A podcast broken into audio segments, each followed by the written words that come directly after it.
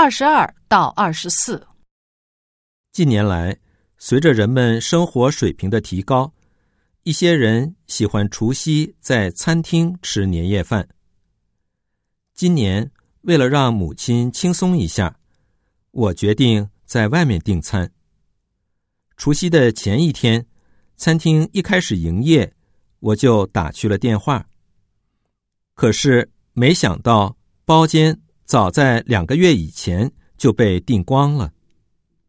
这下我着了急，因为已经告诉母亲不要准备做年夜饭的材料，可包间却没订到，年夜饭怎么吃呢？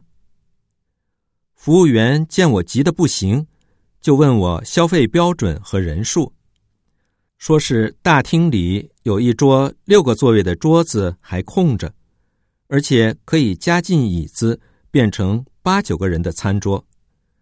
如果不是非包间不可的话，不妨定下那一桌。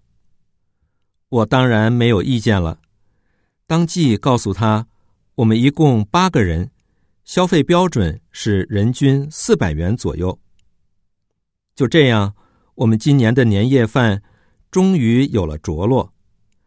这回我可知道了，在餐厅吃年夜饭得尽早订餐啊。二十二，作者一开始想订什么？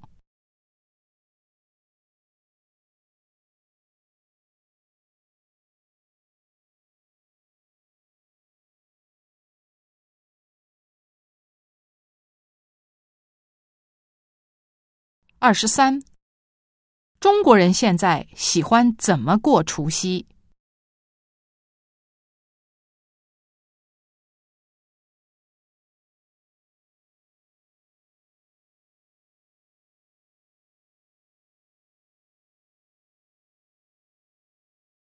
二十四，作者最后怎么办？